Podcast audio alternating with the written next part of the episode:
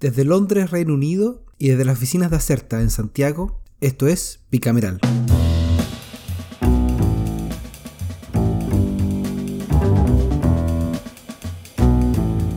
Bienvenidos, bienvenidas. Hola, esto es bicameral. Eh, llegamos a mediados de noviembre con el Congreso atendiendo apasionadamente la votación de la ley de presupuesto 2024. Eh, la semana pasada, que es lo que vamos a revisar eh, hoy día, tuvo el principal proyecto que revisa el Poder Legislativo año tras año en la sala de la Cámara de Diputados y Diputadas. No quisiera adelantar mucho porque es parte del reporte, pero les puedo decir que hay varias novedades. El Senado, por su parte, retomó momentáneamente el trabajo ordinario con sesiones en la sala y en las comisiones.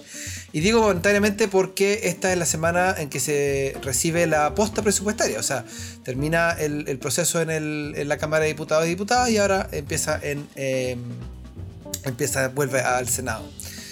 Em, y la siguiente semana es distrital. Así que ningún tema urgente se va a ver de aquí hasta diciembre, lo más probable.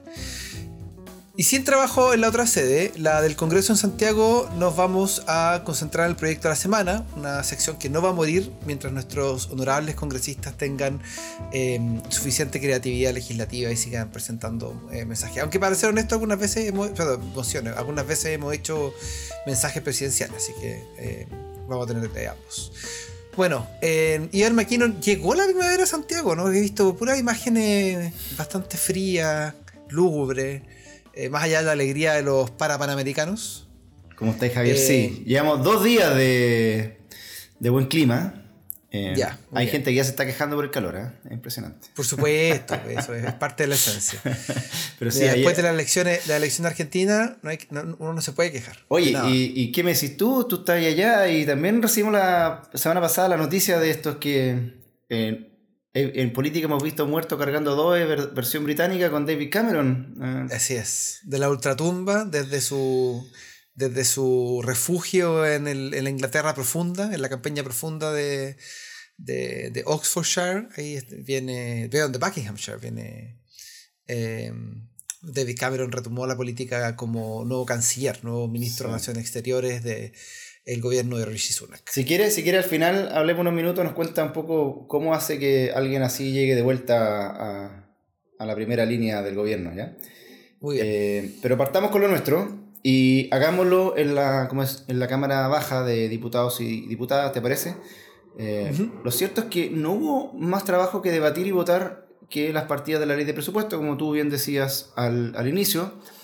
Y como suele ser el estilo de la Cámara Baja, no fue un proceso tranquilo ni breve. De hecho, fue polémica eh, en, los, diversos medios que cubrieron la, o siguieron la, votación, que no se le permitió el acceso a la directora de presupuesto a, las sesiones, que es parte del reglamento del, de la función del funcionamiento de la corporación. Salvo los ministros, tiene que haber unanimidad para que ingresen otros altos funcionarios. Así que partió ahí con todo muy caliente el, ánimo. Eh, Ignacio Briones hizo ver eh, que a él también le había pasado alguna vez. Lagos Weber después dijo que no en todas las sesiones, él no recuerda que haya sido así, como si fue el caso de la, de la directora de presupuesto actual. Eh, y bueno, partieron el día lunes de la semana pasada con la votación en general y terminaron el viernes. o sea, aprovecharon toda la semana eh, con la última de las, eh, votaron las 50 partidas que componen la ley de presupuesto. Entonces, al igual que la semana pasada, te quería proponer que miremos algunas cosas que quedaron de este proceso por la Cámara Baja, que ahora pasa al Senado, como tú, tú, decías. Partamos la partida Presidencia de la República, es siempre de la más sencilla y la, y la número uno, eh, que se aprobó con 78 votos a favor, 55 en contra y 3 abstenciones. la partida que considera ingresos y gastos de 21.986 mil millones de pesos, eh, incluyó la aprobación de indicaciones significativas, como la reducción del 50% en viáticos para el personal del segundo piso de la moneda y la disminución de gastos reservados a 400 millones. Siempre ahí los, parlamentarios meten sus cuñas de, castigo, de sanción, eh, vía indicaciones. Otros aspectos destacados fueron incentivos para el aporte voluntario de antecedentes en investigaciones criminales y una variación total de 0.5% respecto del presupuesto del año en curso. Bastante poco en esta partida. La partida del Congreso Nacional fue aprobada unánimemente, eh, contemplando un incremento del 23% en su presupuesto, alcanzando los 163.474 millones de pesos.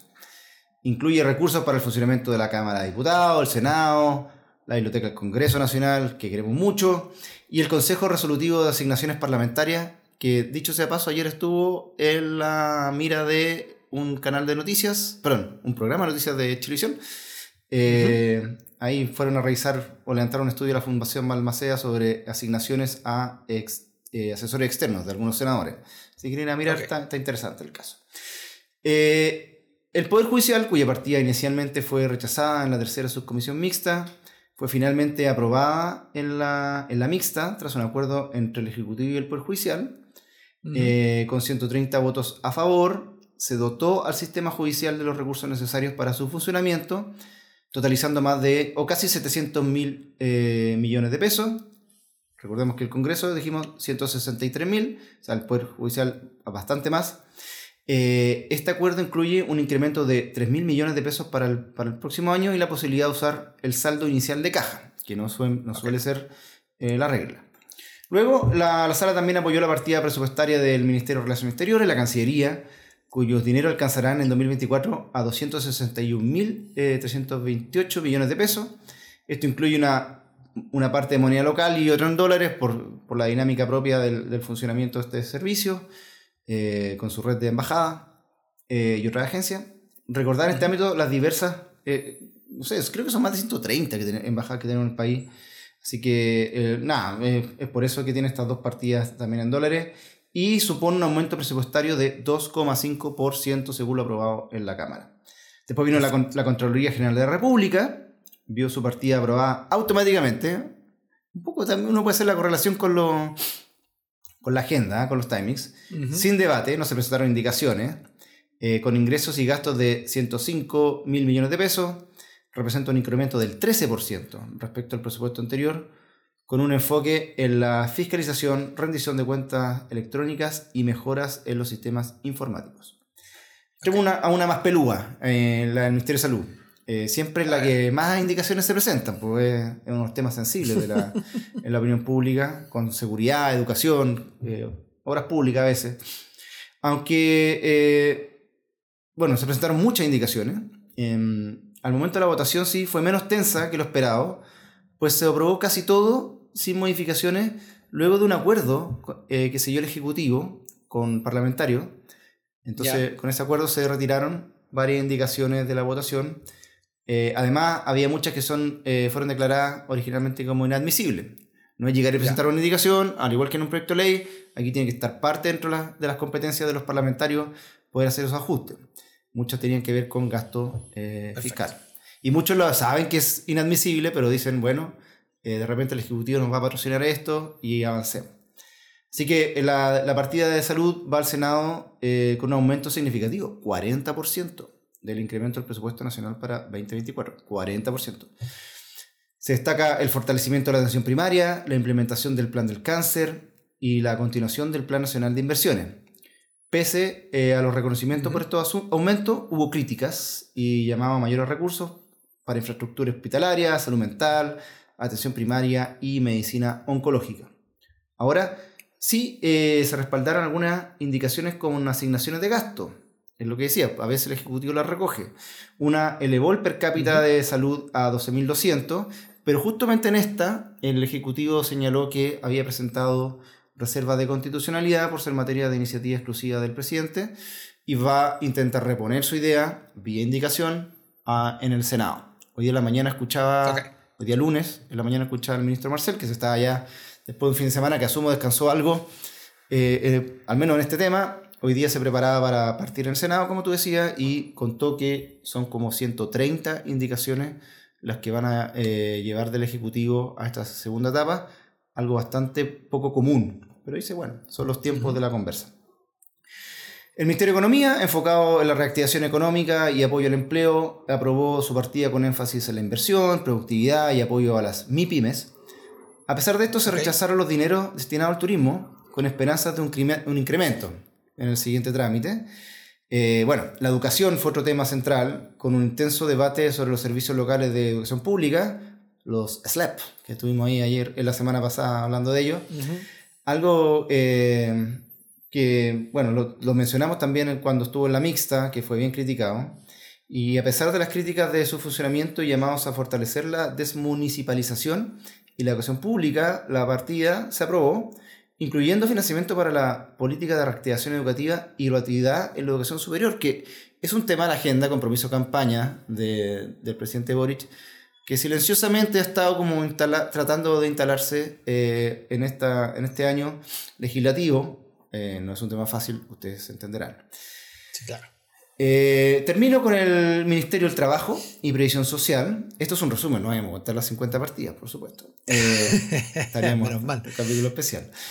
y bueno, el Ministerio del Trabajo aprobó su partida con una oración total de una disminución del 37%. Si en el salud era un aumento 40%, en trabajo recortan un 37% respecto a este año, el 2023, explicado por, por, una razón parece bastante simple, eh, la disminución de programas de empleo post pandemia, que fue una, una cápita importante en los años anteriores. Eh, sí destacamos los aumentos en subsidios al empleo joven y la mujer y una expansión en los programas de fomento a la empleabilidad. Cierro, cierro diciendo que nada, recordando, esto tiene que quedar despachado antes del 28 de noviembre, la ley de presupuesto.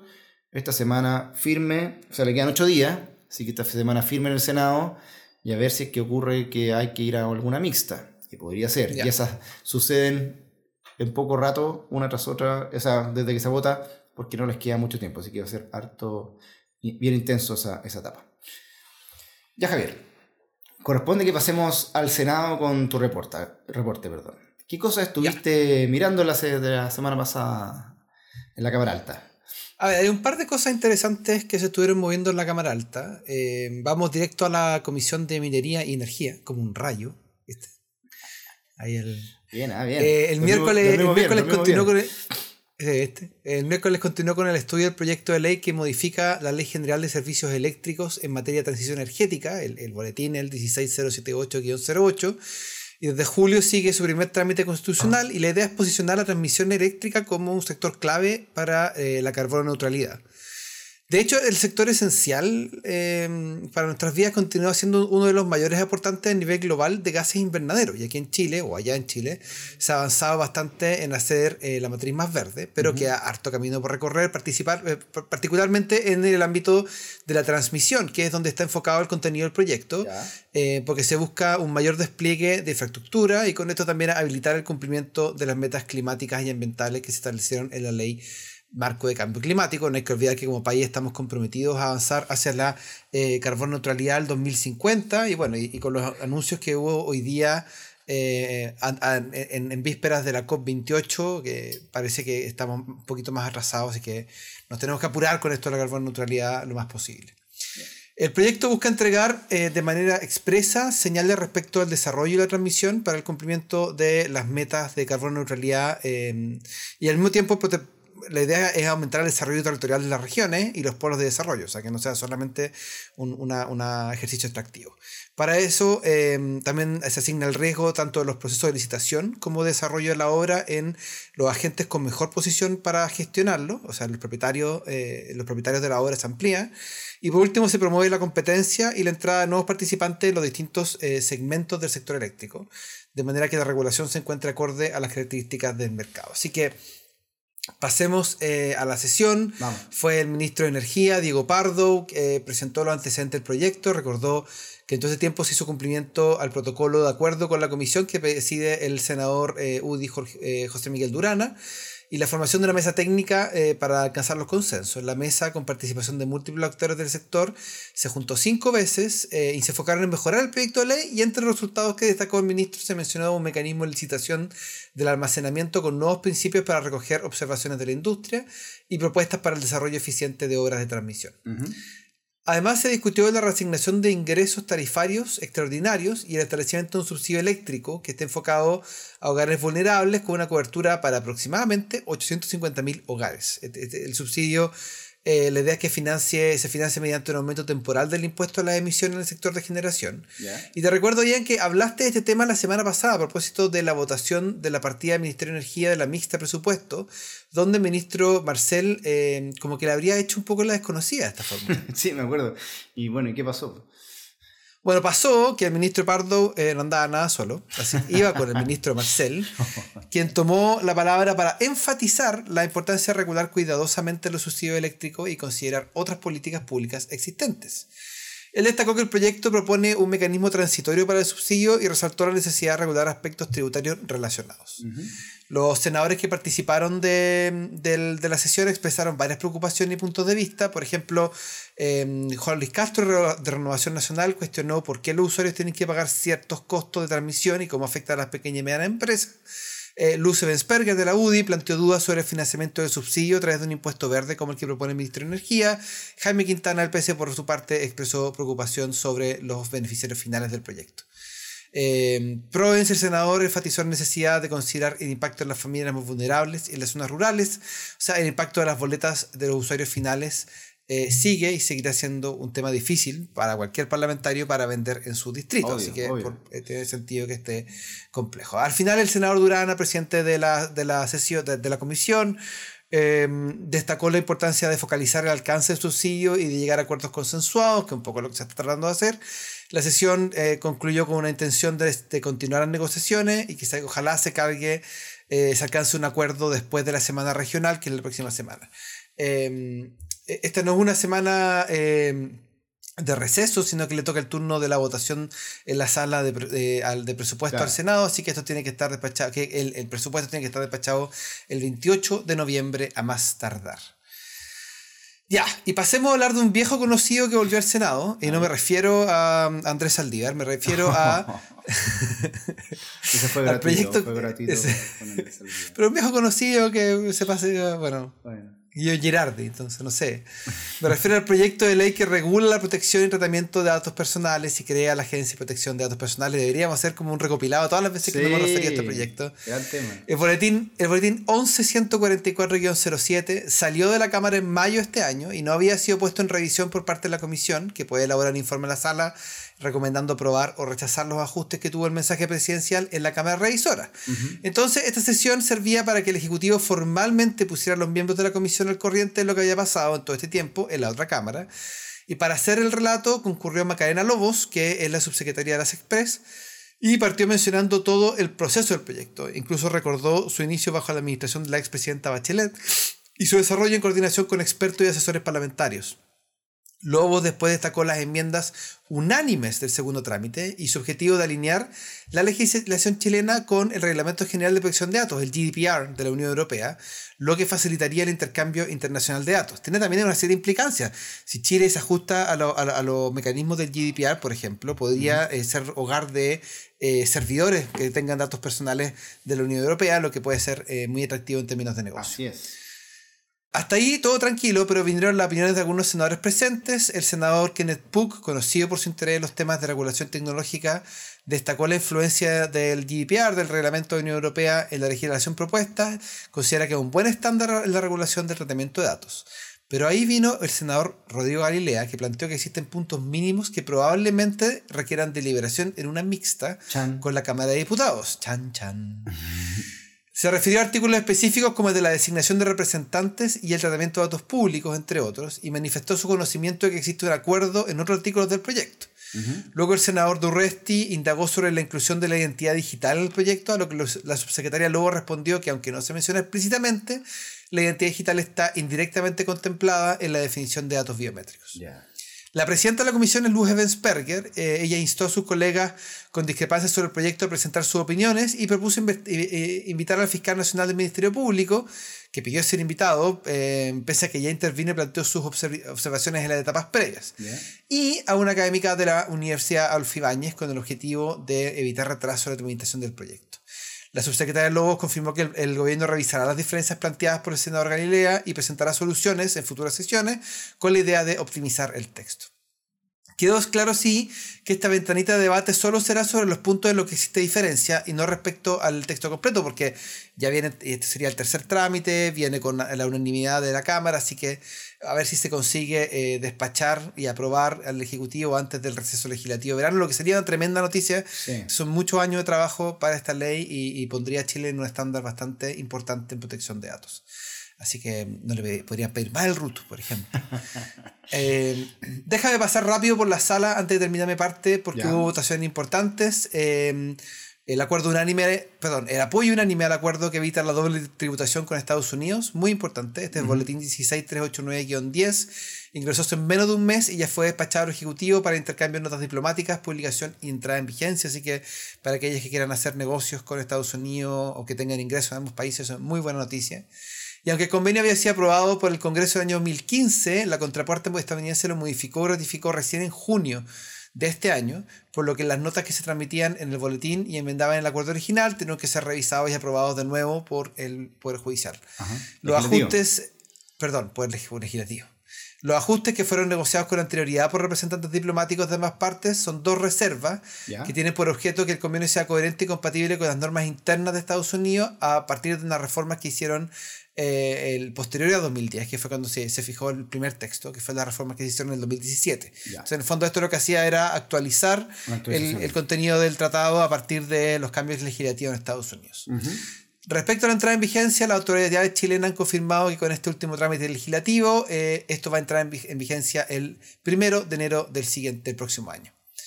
Perfecto. Y pasemos a la sección más linda más eh, relevante, emocionante de todas de este programa, que es la búsqueda de ese, aquel, aquel pedazo de eh, legislación que llama tu atención, así como, como un diamante en bruto que brilla en las paredes de una mina, tú, tú lo, lo, lo, buscas ahí con, con, con, intención. ¿Cuál es la emoción o mensaje que se ha ganado el título del proyecto de esta semana? Emocionante por tus palabras, Javier, pero primero vamos con la, con la cortina, por favor. Aplico la cortina. Este es el proyecto de la semana. Muchas gracias, don Javier. Esta semana hablaremos de gestión de basura. En realidad de aquellos incivilizados, por decirlo así, que no pretenden que ésta se gestione y la voten en cualquier parte. Me refiero a la moción de 10 diputadas y diputados oficialistas titulado así. Modifica el Código Penal y otros cuerpos legales en materia de explotación fiscalización y sanción del funcionamiento ilegal de vertederos y rellenos sanitarios. Este es el boletín 16421-07 y bueno, entra sin urgencia como es la, el corriente, lo habitual. El proyecto de ley ganador de esta semana tiene como objetivo fundamental prevenir y sancionar las actividades relacionadas con la cochina explotación de vertederos ilegales y rellenos sanitarios clandestinos. Estas prácticas representan un significativo problema de salud pública, eh, yo como habitante de la región metropolitana eh, lo puedo percibir, en, especialmente al borde de la autopista, las comunas que son colindantes con, con, con ellas, en otras partes hay mucho más también. Y bueno, afectan el medio ambiente y la calidad de vida de las personas en, en diversas regiones. Eh, primero, antes de ir al, al, a la propuesta concreta de regulación, un poco de definiciones que trae el, el, el proyecto, Javier. Dice que Los vertederos ilegales y rellenos sanitarios clandestinos se definen como lugares donde se depositan desechos de forma regular y sin los permisos correspondientes. La generalidad, esto incluye, sí, una amplia gama de residuos, tanto orgánicos, guácala, como inorgánicos, los cuales generan serios riesgos de contaminación porque afectan los cuerpos de agua y suelo, además de representar un peligro para las comunidades cercanas y la operación de infraestructura crítica como aeropuertos, estaciones de tren, o lo que se te ocurra. El, el, diagnóstico presentado en el proyecto de ley revela la magnitud del problema. Solo en la región metropolitana se han identificado más de 100 vertederos ilegales y rellenos sanitarios clandestinos, de los cuales más de la mitad pertenecen activos, o sea, sigue echándole basura cierta gente.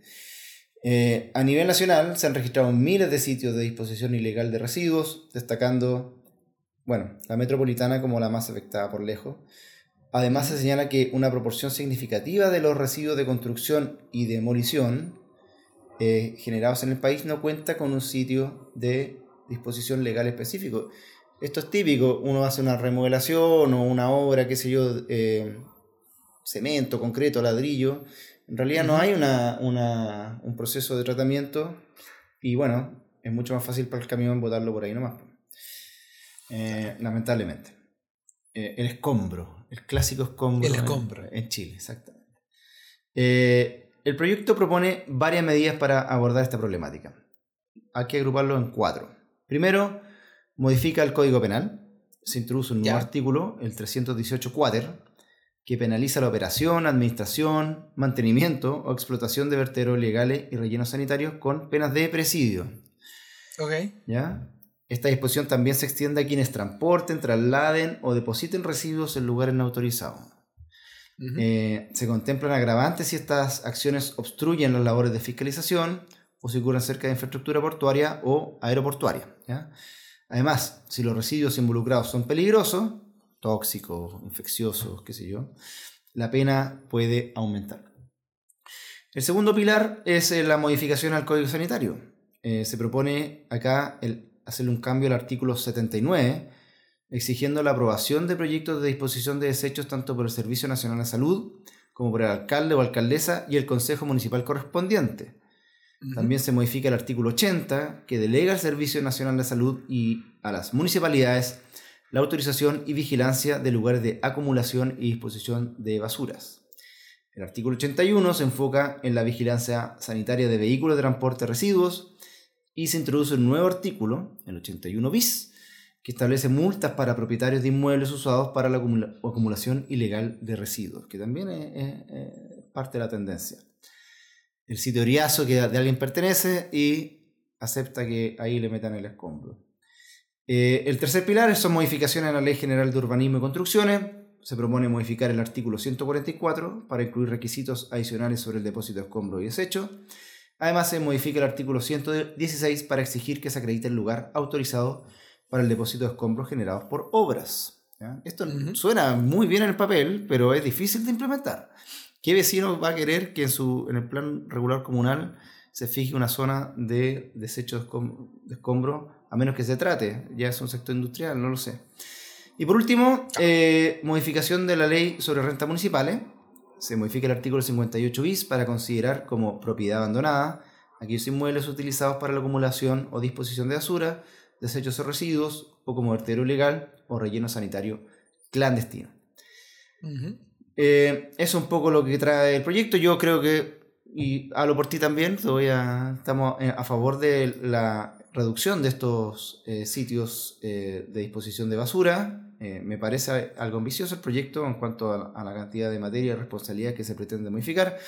Pero, quién sabe, a lo mejor puede haber algún apoyo del Ejecutivo en el futuro sobre este tema. Yo sé que la gestión y el reciclaje es. Y la economía circular, digamos, es una de las prioridades del Ministerio de Medio Ambiente en esta, en esta, en esta administración.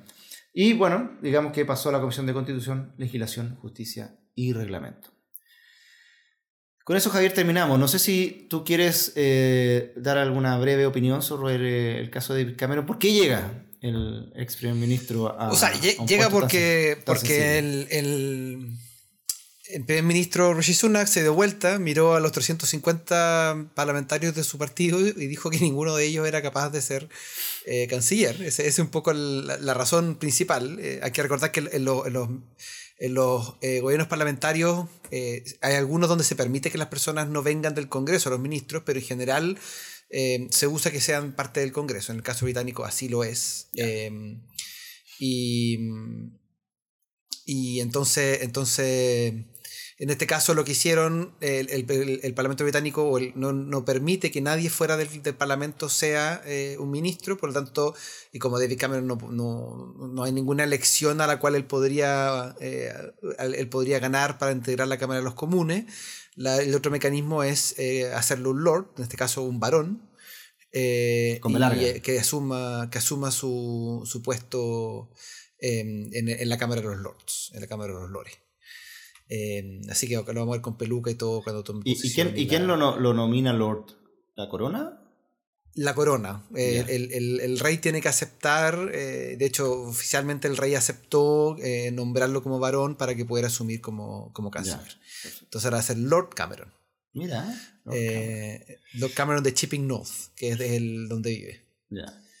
Así que, nada, pues sí, así el mecanismo, es la forma en la que, en la que un poco se saltan la idea. Ahora, tiene una serie de complicaciones, no es primera vez que ocurre que hay un, un miembro de la Cámara de los Lords que integra el gabinete, em, eh, y tampoco es la primera vez que ocurre con el, con el, con el canciller, pero em, plantea una serie de dudas, como por ejemplo eh, cómo hacer el escrutinio. Recordemos que los ministros de gobierno en el Parlamento británico tienen que ir a la Cámara de los, Comunes y, recibir preguntas por parte de todos los miembros de la Cámara eh, de forma regular. O sea, no, no, no, es como en Chile que una, la interpelación ocurre cuando se le llama, no, esto es, un proceso regular, pero no, nadie puede, técnicamente nadie puede comparecer en la Cámara de los Comunes si no es miembro de la Cámara de los Comunes. Entonces, eh, David Cameron, en estricto rigor, no puede ir a la Cámara de los Comunes a, dar su eh, a, que, a que hagan su escritura y lo que tiene que hacer, eso puede ocurrir en comité por ejemplo pero no puede ocurrir en la sala.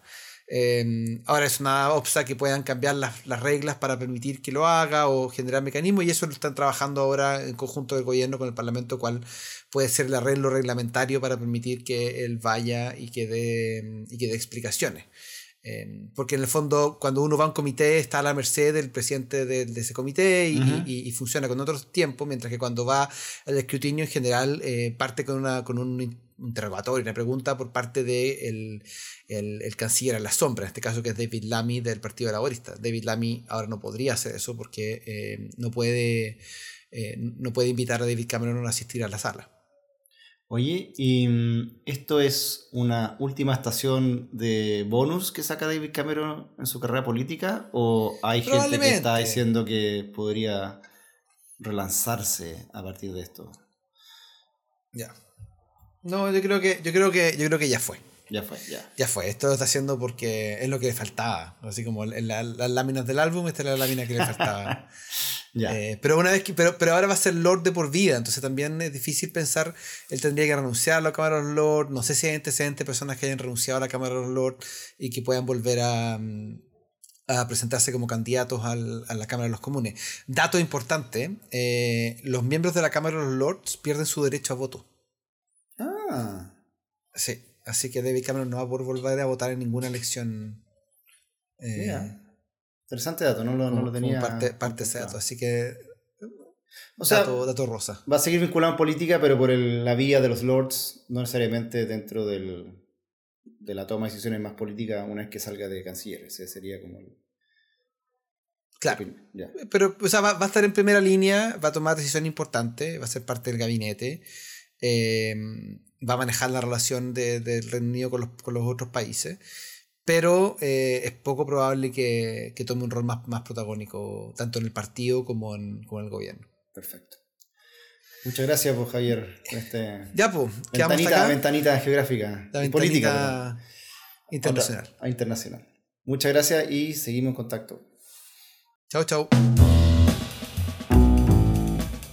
Recuerden que Bicameral es un podcast de Acerta. La producción y conducción estuvo a cargo de Javier Sajuria y de quien les habla, Ian McKinnon. nuestro tema musical se llama Giacomo, de Mural Band, gentileza de Rodrigo Recabarren. Acerta es una consultora en comunicación estratégica y asuntos públicos. Para más información sobre sus servicios, visita www.acerta.cl.